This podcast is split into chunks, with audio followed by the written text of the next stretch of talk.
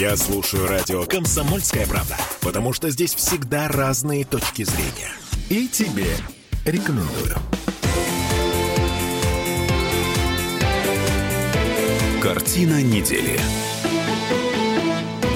Вновь возвращаемся в студию Петербургскую радио «Комсомольская правда» и продолжаем наши беседы с Александром Сергеевичем Записоцким. А, подводим итоги уходящей недели. Лист раз ушла в отставку с постами премьер-министра Великобритании. Аж целых 45 дней пробыла она на посту. Самый короткий срок в истории страны. А какая страна такой премьер-министр, я так думаю. Вот э, я всячески избегаю говорить о женщинах, в принципе, плохие вещи. Это как-то не по воспитанию. Но здесь трудно не высказать вот то, что я на самом деле думаю, и то, что я скрываю благодаря некоторому слою воспитания. Дегенеративная мордашка человека, который управляет разваливающейся страной это премьер-министр. А страна – это уже как кочерышка от Великой империи.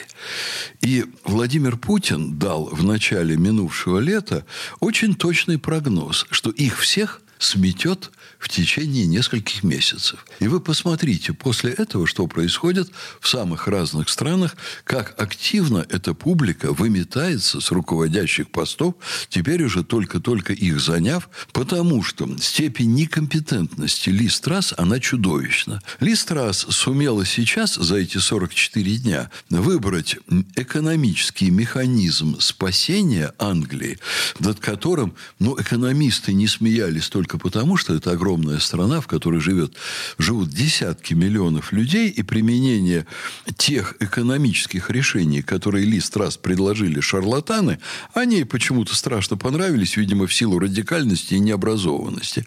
Но применение этих решений, очевидно, было то же самое, как заливать пожар бензином.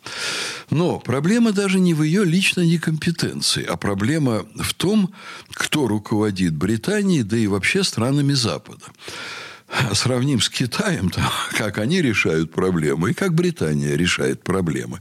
Вот посмотрите, Ли Страс выбирала партия, за всю Британию выбирала. Не народ ее выбирал, угу. а партия, угу. в которой 200 тысяч членов. Консервативная партия. Да. Что такое 200 тысяч членов? Это меньше, чем половина населения Фрунзенского района меньше существенно. Вот они. Да и то. Они ли выбирали? Да нет, выбирали некоторые партийные лидеры, партийные боссы, среди которых проводилось голосование – выбрали лучшую, кого смогли избрать из десятков людей. Голосовали, голосовали, были механизмы.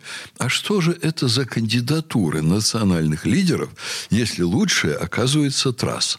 Сейчас уже вдруг они заявляют, что консерваторы не могут предложить никого лучше, чем Борис Джонсон. Подождите, это уже было а сейчас опять? А, то есть... Да, они опять его хотят mm. вытащить. Господи, боже мой, боже да. мой, нам только еще и этого не хватало. Нет, ну нам в общем, это не наш президент, не наш глава, то есть не наш премьер-министр, простите. Понятно. Вот. Но мы-то будем с этим сталкиваться. Они будут продолжать ту самую политику, которая сейчас разваливает Великобританию, которая разваливает Евросоюз и разваливает Соединенные Штаты. Вот эти, эту ущербную политику Запада. Британия хочет по-прежнему править. Британия по-прежнему ведет себя очень опасно. Вот посмотрите, что сейчас случилось над Черным морем. Э, летал и летал их самолет-разведчик очень близко к нашим берегам. Как принято в таких случаях, Россия направила там пару истребителей. У одного из них вдруг сработала ракета, которая полетела в сторону этого самолета. Почему-то так произошло.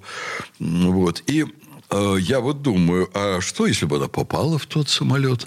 в британский самолет-разведчик, как бы события развивались дальше. По нынешним взглядам, по нынешним э, канонам, война должна начинаться. И сама по себе эта ситуация очень опасна. Но я ведь говорил об этом с несколькими людьми, уважаемыми, серьезными, уравновешенными. И они мне вдруг говорили, я не буду называть их имена, это частные разговоры, не публичные.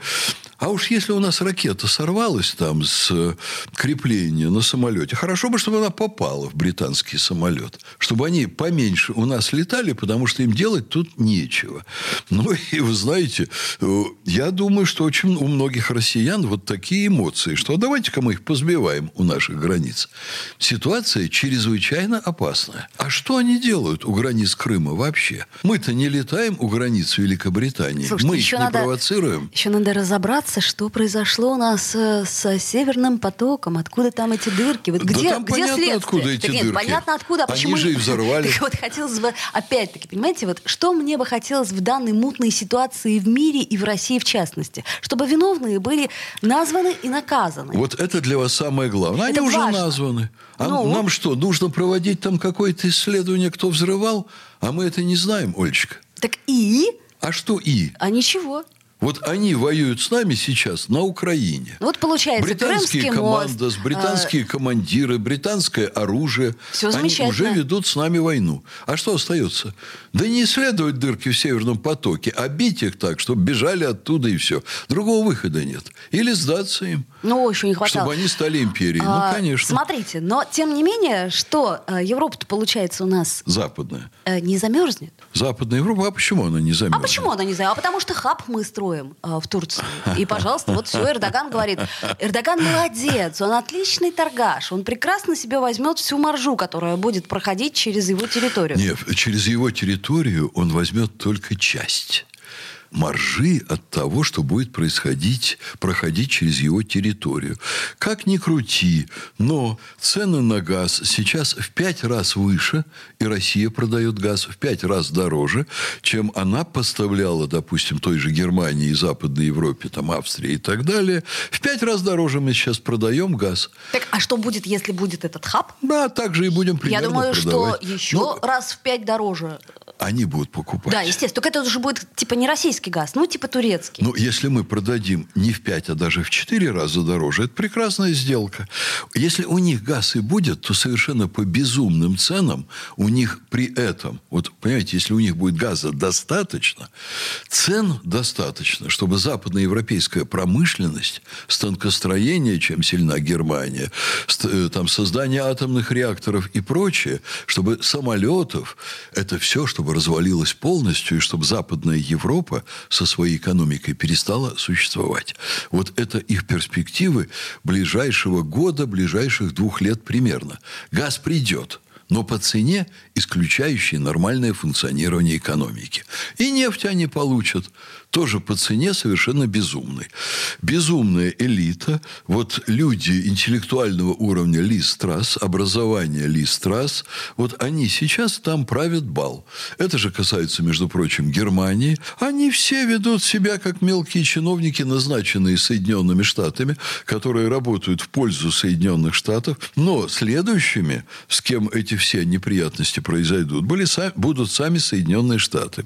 Потому что Запад перестал быть эффективной экономикой, потому что Запад пытается спастись по старинке, как они много веков это уже делали. А сейчас кризис ужасный, поэтому они ведут себя ужасно и пытаются ограбить всех, кого можно. Соединенные Штаты пытаются развалить Россию, пытаются разрушить Западную Европу как своего конкурента.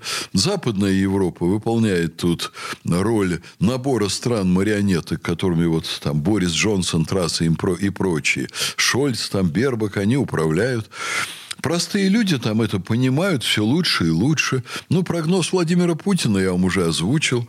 Они все там будут сыпаться просто как э, такие карточные домики. Но там проблема значительно серьезнее. Проблема в том, что у них не существует настоящей элиты. Ну и, кстати, проблема с элитой очень серьезная и у нас, потому что мы 30 лет назад пошли по западному пути, и наша элита, она тоже представляется не очень доброкачественной. Отсюда у нас и все те Ну, так проблемы. скажем, ага. Да, все те же самые проблемы.